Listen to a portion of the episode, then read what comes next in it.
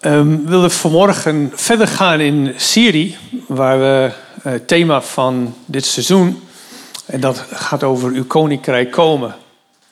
Um, ik zal even nog weer een korte uh, terugblik of samenvatting geven.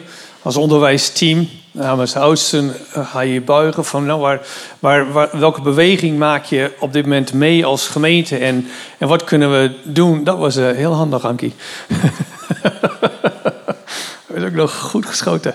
Um, waar, welke beweging maak je als, als gemeente? En, en ja, hoe is God aan het spreken? Natuurlijk, ja, dat is altijd een beetje zoeken en een beetje samen voor. En we merkten gewoon, het is nog niet het seizoen. Hè? Je wil heel graag over de visie, identiteit van de gemeente. Daar is ook wel, uh, nou, uh, ook in het verleden ook geconstateerd dat het goed is om ermee bezig te zijn. Um, en dat komt allemaal wel. Maar dit is nog niet aan ons om te zeggen, nou, maar dit zijn wij, dus zo moeten we het doen. Maar wel de dingen die ooit genoemd zijn, dat zijn een soort bouwstenen over ja, waar Levend Watergemeente voor staat. En wat altijd voeding heeft gegeven aan, aan ja, alle activiteiten en geloof en, en um, wat je ook uitstraalt en, en hoe je ook het leven van mensen om je heen uh, aanraakt. En daar is koninkrijk en de gerechtigheid van God. En vanmorgen werd ook genoemd over het zichtbaar zijn. Uh, speelde daar een rol. En zo kwamen we dus met die koninkrijk en uw gerechtigheid kwamen op het Onze Vader. Hoe gaaf zou het zijn om aan de hond van Onze Vader, waar het gaat om Gods koninkrijk, om stil te staan bij de bouwstenen van, ja, wat betekent dat nou, die kernwoorden daarvan. En um, er zijn al een aantal preken voorbij gekomen. Ton begonnen met startzondag. Uh, Stefan die heeft er uh, de een en ander ook over gezegd, over onze Vader die in de hemel zijt. Het begin van het Onze Vader. Vanmorgen uh, aan mij de eer om de eerste bede met jullie te behandelen. Uw naam worden geheiligd. En ik wil jullie uitnodigen om weer met mij te gaan naar Matthäus 6. Matthäus 6 en we gaan dat betreffende gedeelte weer lezen met elkaar. Matthäus 6 en we lezen vanaf vers 5 tot en met vers 14.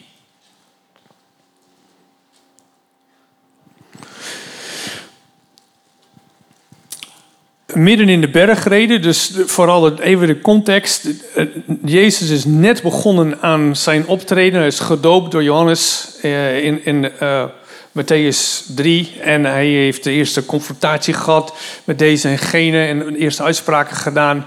Hij is ja, naar de woestijn geleid door de Satan en daar verzocht. En dan Matthäus 5, dan ziet hij die mensen naar zich toe komen en hij gaat de berg op, of een heugel, hoe je het ook wil noemen.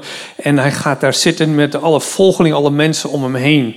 En deze drie hoofdstukken heten dan ook de bergreden. En midden in die bergreden, aan het begin van hoofdstuk 6, heeft Jezus het over het bidden.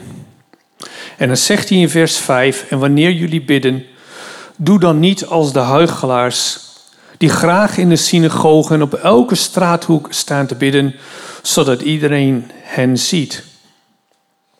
Ik verzeker jullie, zij hebben hun loon al ontvangen. Maar als jullie bidden, trek je dan in je huis terug, sluit de deur en bid tot je vader die in het verborgen is. En jullie vader die in het verborgene ziet, zal je ervoor belonen. Dus wees niet al te openbaar met je bidden. Dan zegt hij vervolgens: Bij het bidden moeten jullie niet eindeloos voortprevelen zoals de heidenen, die denken dat ze door hun overvloed aan woorden verhoord zullen worden. Doe hen niet na. Jullie vader weet immers wat jullie nodig hebben, nog voor jullie het hem vragen. Gaaf? Dus Jezus zegt, ga nou niet bidden voor de mensen, voor de zichtbaarheid, maar ga ook niet proberen bij God een toneelstuk of, of jezelf uh, in een beetje voor een beetje gunstig wit voetje bij, bij God te halen. Zo werkt het niet.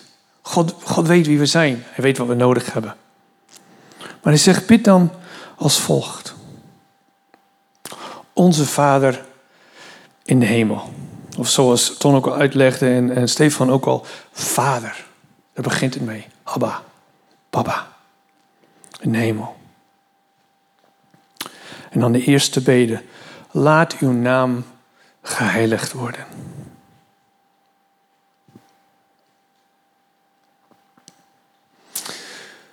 Laat uw koninkrijk komen. Laat uw wil gedaan worden op aarde zoals in de hemel. Dus drie keer een bede, uw naam, uw koninkrijk en uw willen. En dan zegt Jezus, dan mag je ook vragen voor ons. Geef ons vandaag het brood dat wij nodig hebben. Vergeef ons onze schulden, zoals ook wij hebben vergeven wie ons iets schuldig was. En breng ons niet in beproeving, maar red ons uit de greep van het kwaad. Zo mogen jullie bidden, zegt Jezus. En dan voegt hij eraan toe, en ik doe alleen deze, dit vers, vers 14 nog. Want als jullie anderen hun misstappen vergeven, zal jullie hemelse Vader ook jullie vergeven.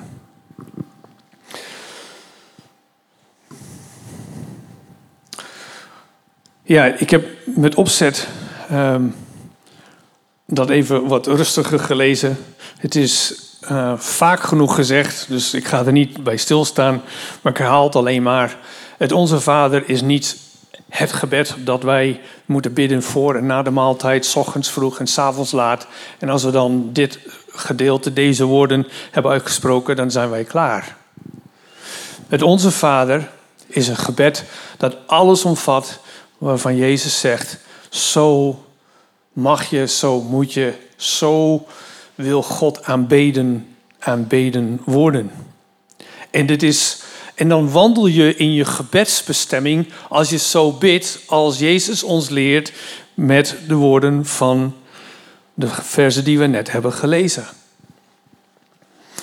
En ik moet eerlijk bekennen, uh, ik, ik was aan het voorbereiden, ik ben aan het lezen in, in, en ik lees het gebed en dat gebed kennen we.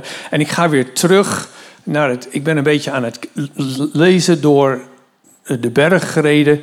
En ineens wordt mij iets duidelijk.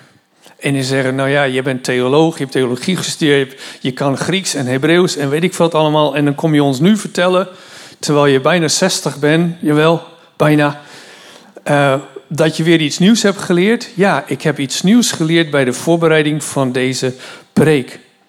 En dat is dat eigenlijk wat je zou kunnen zeggen, is dat heel de bergreden eigenlijk een uitleg is van het Onze Vader. En dat was voor mij echt een eye-opener. Want ik dacht van, laat uw naam geheiligd worden. En ik moest gelijk denken aan de woorden wat in vers 5 staat van, laat uw licht schijnen, zodat mensen hè, goede daden zien, zodat mensen God leren kennen. Staat er gewoon. Als je, wil, als je wil weten wat Jezus bedoelt met het Onze Vader, moet je de bergreden lezen. Hoofdstuk 5, 6 en 7. En als je wil weten wat is nou de rode draad door de bergreden heen, wat probeert Jezus nou, als je dat nou zou willen samenvatten, die hele bergreden, waar kom je dan uit? Bij het Onze Vader. Dus Onze Vader zit echt in het midden van de bergreden. En als jullie uh, thuis, maar ook, ik kan je aanraden om in de live groep, um, als je een keer samenkomt en je bent bezig met wat betekent het nou? En niet zozeer wat heeft Pieter over gezegd, of wat heeft Ton of Stefan of wie dan ook er wat van gezegd. Maar als we nou willen weten wat betekent laat uw naam geheiligd worden, laten we gewoon door hoofdstuk 5 gaan met elkaar en zeggen wat zou nou betrekking kunnen hebben op laat uw naam geheiligd worden. Ik vond het een verrijkende oefening, moet ik zeggen. En ik heb hem niet helemaal uitgeplozen. Ga ik vanmorgen ook niet met jullie doen, want het is veel leuker als je dat zelf doet. Wat ik vanmorgen een beetje wil doen, is deze eerste bede, dit, eerste gedeelte van dit eerste gebed, verzoek aan God, laat uw naam geheiligd worden, wil ik even in een bredere context plaatsen. Ik ga ook niet uh, infocussen, inzoomen op de naam. Want ja, die verleiding is heel groot en dat is een hele goede verleiding. Ik denk een van de beste verleidingen die je kan hebben is studie te maken naar de naam van God. Dus vooral ook doen. Ga ik vanmorgen niet met jullie doen. Maar ik wil even de bredere context neerzetten. Dan, ja, ruim in zijn jasje zetten. En toen ik het aan het lezen was, toen werd ik vooral ook geraakt door het begin van de bergreden, de zaligsprekingen.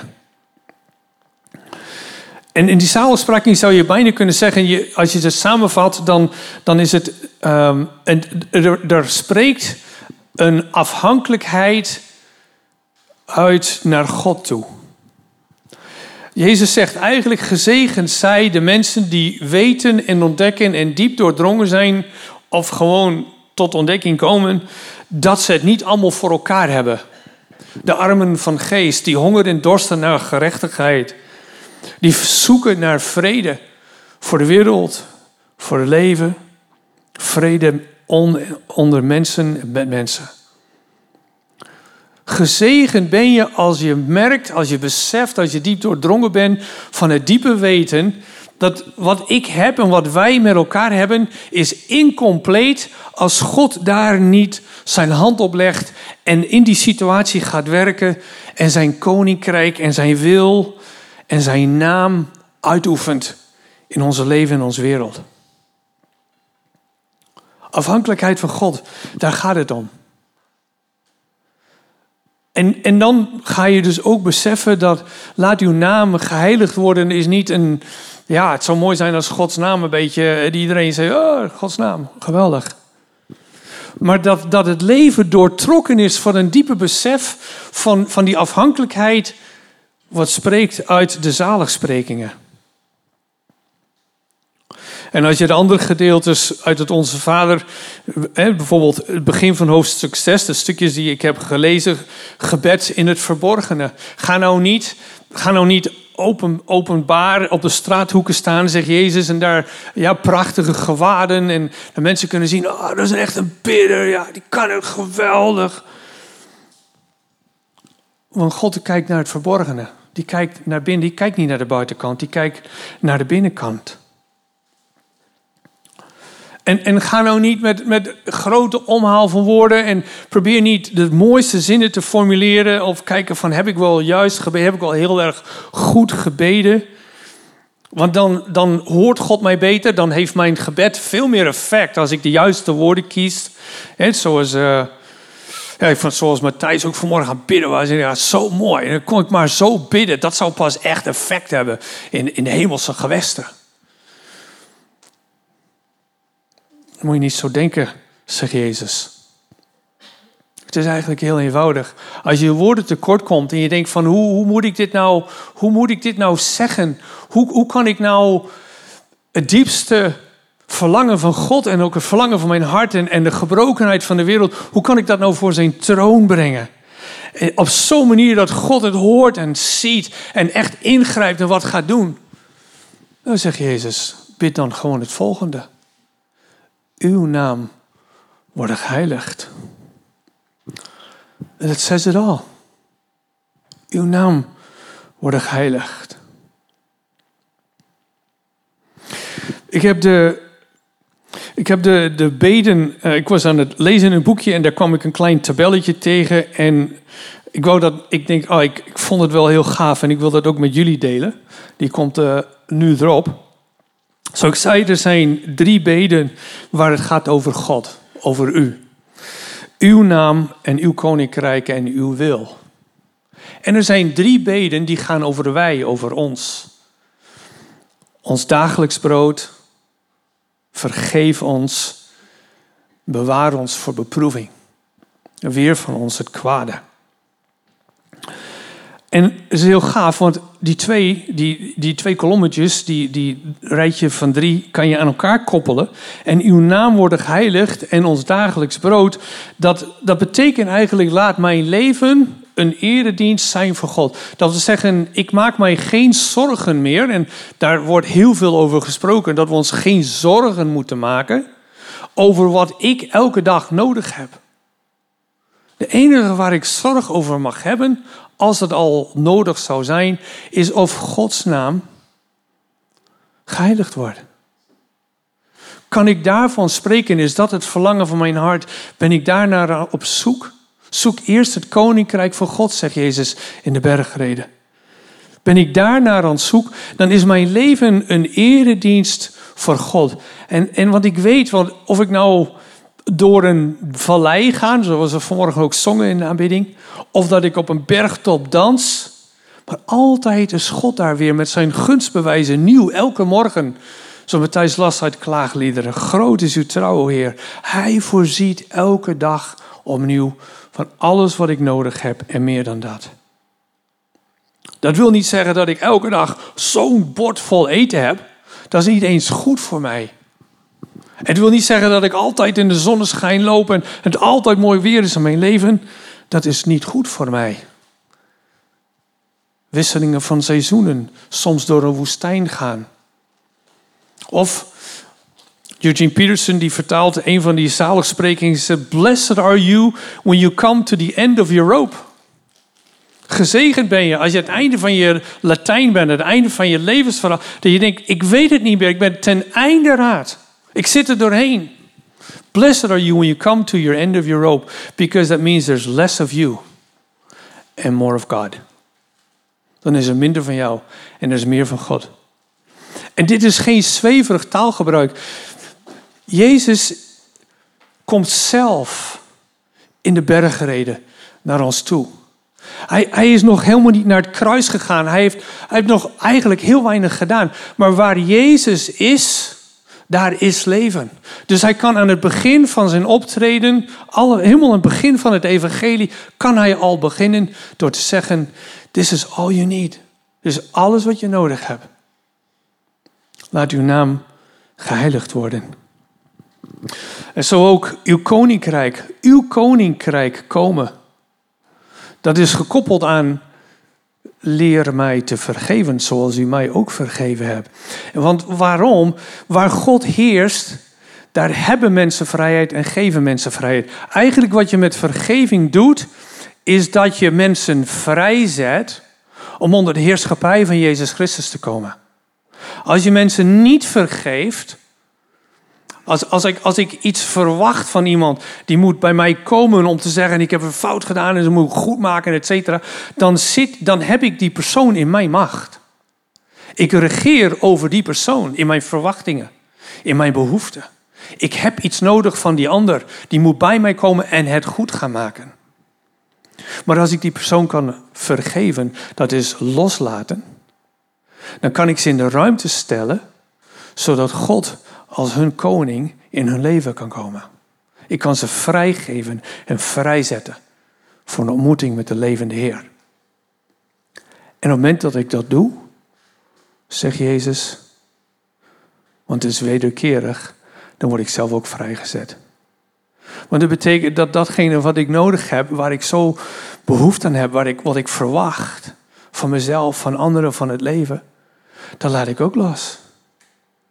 Als ik, als ik vergeef, dan. Maar hoe, Heer, ik heb het vaak ook in mijn eigen leven meegemaakt. Ik had met hele vervelende situaties te maken gehad. ik denk, maar als ik, als ik vergeef, maar hoe, hoe komt het dan? Hoe komt het dan? Komt het dan nog wel goed, ook met mij? Is er niet onrecht gedaan? En hoe wordt dat vergoed?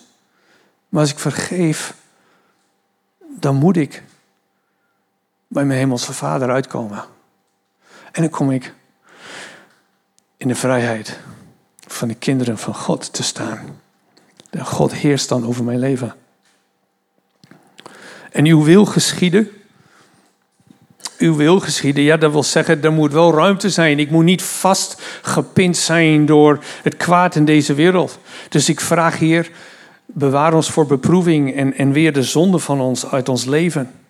Hou het in toom, zodat Gods wil in mij als een wapen kan functioneren tegen de zonde.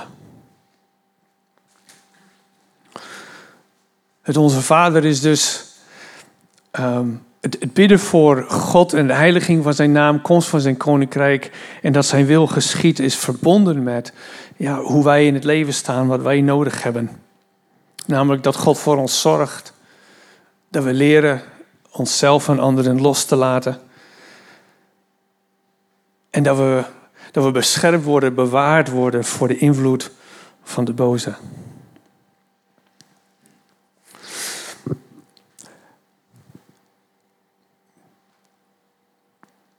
Wat betekent dat nou, uw naam worden geheiligd? Nogmaals, ik ga niet in op, een naam, op het woord naam, de naam van God. Exodus zegt het al, de naam is Heer. Heer is, de Joden vanuit het Israël leren wel dat Gods naam groot respect krijgt. En heilig betekent apart gezet, betekent ook gereinigd, onbezoedeld. Dat is een Gods naam. Ja, alle ruimte krijgt. In mijn leven, maar ook in deze wereld. En in onze gemeente. Onthoud, het is onze Vader, niet mijn Vader. Het evangelie en de brieven zijn geschreven aan jullie, aan u meervoud. En toen dacht ik van, als ik dit nou wilde samenbrengen in één gedachte, wat zou dat dan zijn? En, en toen, toen dacht ik ineens, vergeef me het Engels, maar ik zal het wel even uitleggen. God is not a commodity. God is not a commodity. Een commodity, dat is een, um, een commoditeit. Ja, dat is gewoon Latijns, dus dat kan je ervan maken. Daar schieten we niet heel veel mee op. Je kent wel het woord commode. De meeste van jullie hebben die wel eens in huis gehad, of je hebt hem nog. Of misschien dat je hem binnenkort nodig zal hebben. Um, een, commode is een gebruiksartikel. Het is iets wat ons gemak dient. Uh, het maakt dat het leven wat uh, minder moeizaam gaat. God is dus niet een gebruiksartikel. God is niet iemand die wij gebruiken en plakken als een pleister op allerlei situaties. Het is niet wij hebben een nood en wij gaan naar God toe en Hij is de oplossing voor de nood. God, God is niet een, een stopwoord die we al dan niet vloekend op allerlei situaties leggen. Wat is, of wie is God dan wel? God is de koning. En wij komen steeds meer en meer onder de invloed van zijn koninkrijk.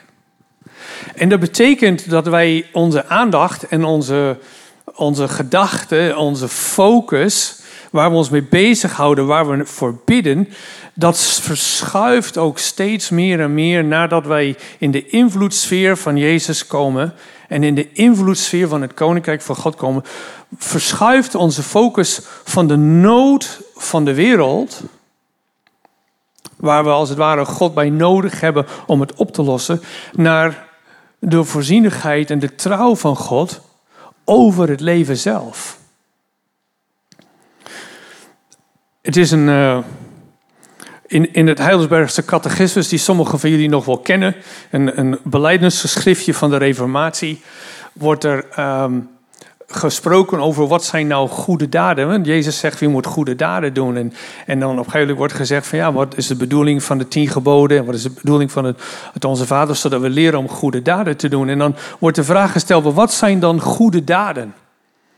En het antwoord, daar heb ik jarenlang heel veel moeite mee gehad. En ik snapte hem niet, want het antwoord was: goede daden of goede werken zijn niet die dingen die gedaan worden op basis van menselijk goeddunken. Maar uit gehoorzaamheid en vanuit geloof. Dat wil zeggen, vanuit een kijken naar God zie je dingen in de wereld waar je mee bezig gaat, waar je aandacht aan geeft. En dat verandert de situatie. Ik vond het altijd lastig, want ik denk, ja, er zijn zoveel mensen die goede werken doen. En veel discussies die ik vroeger op de jongelingvereniging had, in de Griffemeerde Kerk en zelfs in Canada nog, op high school. what are good works? Dat kan toch niet, want er zijn zoveel mensen die goede werken doen. En op dit moment zitten er in Glasgow allerlei leiders uit de wereld en, en invloedmakers en grote bedrijven. Duizenden mensen zijn daar om te spreken over klimaat en die gaan goede werken doen. Super toch? Zegt de catechismus, ben niet onder de indruk. Het is geweldig, super dat ze doen, echt waar. Maar ik ben niet onder de indruk, het is niet waar ik naar kijk. Ik mag daar dankbaar voor zijn dat er mensen zijn die zich bekommeren om het welzijn van de aarde. Maar waar ik van onder de indruk ben, is een God die zegt, maar de aarde is van mij. En ik waak over haar. Ik zorg voor haar. En ik geef haar aan jullie. Om voor haar te zorgen en over haar te waken. God is dus niet een gebruiksartikel over Heer, we hebben een klimaatprobleem. Heer, wilt u alsjeblieft helpen met de gemaakt? Los dat alsjeblieft op. God leert ons anders te kijken naar de wereld. Dus we bidden voor de mensen in Glasgow. Dat ze daar wijsheid en, en verstand en openheid en integriteit bezig zullen zijn met de verantwoordelijkheid die ze daar hebben. Dat er goede keuzes gemaakt gaan worden om de schepping te beheren en bewaren. Want dat is onze Bijbelse opdracht. Maar de echte oplossing, het echte werk, het echte antwoord, de echte wijsheid, de echte heiligheid, de echte koninkrijk, die komt bij God vandaan. God is geen gebruiksartikel. Hij is mijn koning en hij is mijn Heer. Ik wil wat dichter bij huis brengen. Um, uw naam wordt geheiligd. Ik, ik weet wel, um, in mijn jongere jaren, dat is niet zo lang geleden, voor alle duidelijkheid. In mijn jongere jaren, ik, ik, kan niet zeggen, ik was niet een ijdeltijd, nou een heel klein beetje wel. maar ik vond het wel fijn als uh, ik een beetje goed in de smaak viel. Ik weet niet of er meer mensen die zijn die daar last van hebben, hadden natuurlijk, hadden we ze allemaal vrijgemaakt inmiddels daarvan. Maar ik was wel zo'n ijdeltijd en, en als ik bijvoorbeeld een grapje deed, vooral als tiener, als ik een grapje deed in een groep en, en iedereen vond dat leuk, dan genoot ik daar wel heel erg van. Ik kon moeilijk mijn lach bedwingen. Uh, of als ik een goed antwoord gaf op een vraag dan, en dan was ja, dat een goed antwoord, dan denk ik, yes, ja, ja, it. Ah. En dat valt op, dat ja, we weer punten scoren. En ik weet nog wel, uh, ik was nog maar net predikant en, en op een gegeven mocht ik op een landelijke bijeenkomst um, een workshop gaan leiden. Oh, en wat heb ik moeten bidden. Om, om wat dat voor mij, voor mijn ego betekende, om dat van me af te bidden.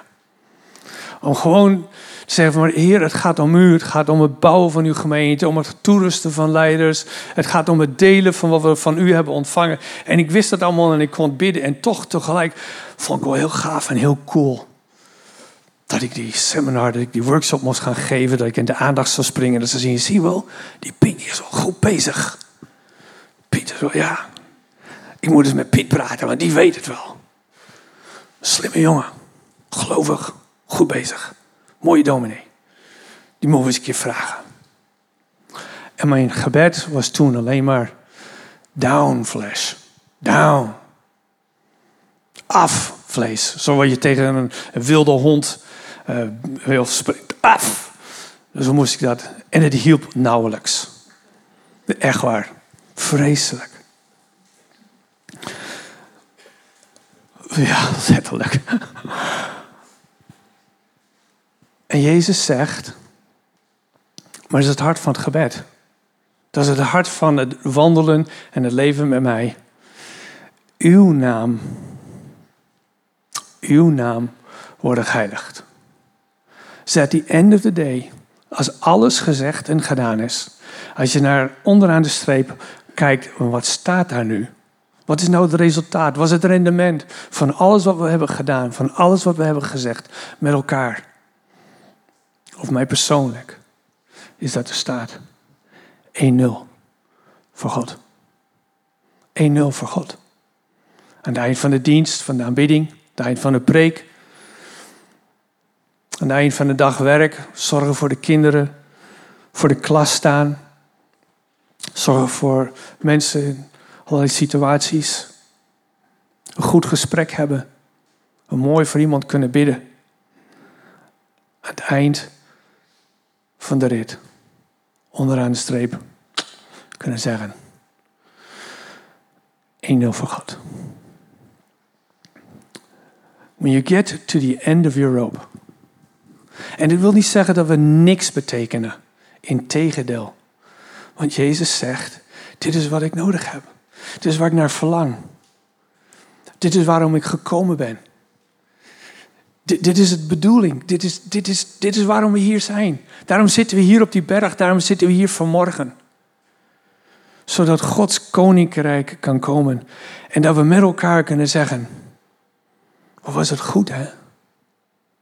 Wat was het weer goed? 1-0 voor God. En ik heb zo'n verlangen. Ik heb er zo'n verlangen dat anderen dat zien. En ik heb er zo'n verlangen naar dat het morgen weer gebeurt. En overmorgen. En dat er steeds meer, steeds meer mensen zijn die zullen zeggen: daar gaan we voor. 1-0 voor God. Zullen we samen bidden?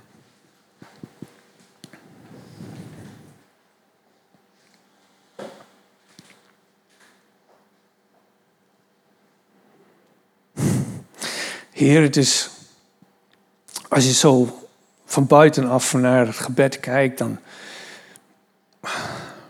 lijkt het alsof het begint ver bij ons vandaan.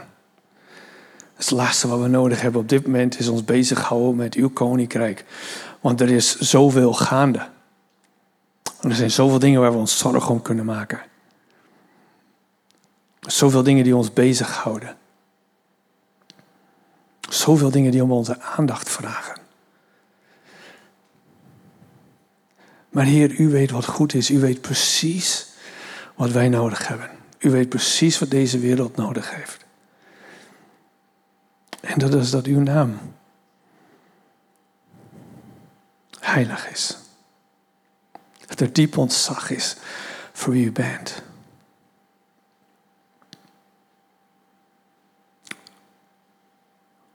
Voor uw trouw, voor uw goedheid, voor uw voorzienigheid, voor uw heerschappij, voor uw oordeel dat rechtvaardig is voor uw barmhartigheid. Dat altijd goed is, bestendig, trouw, elke morgen opnieuw.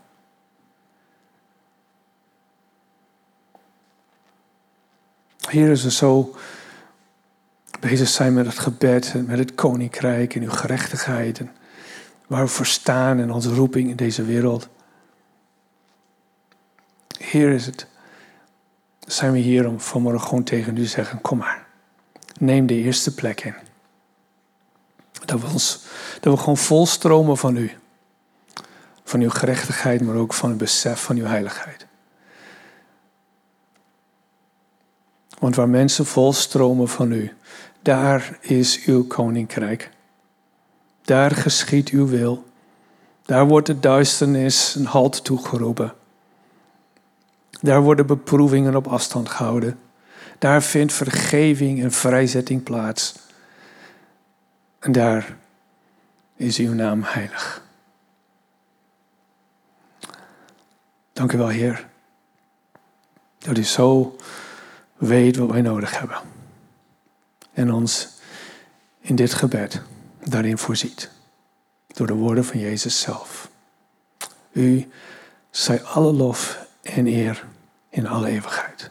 Amen.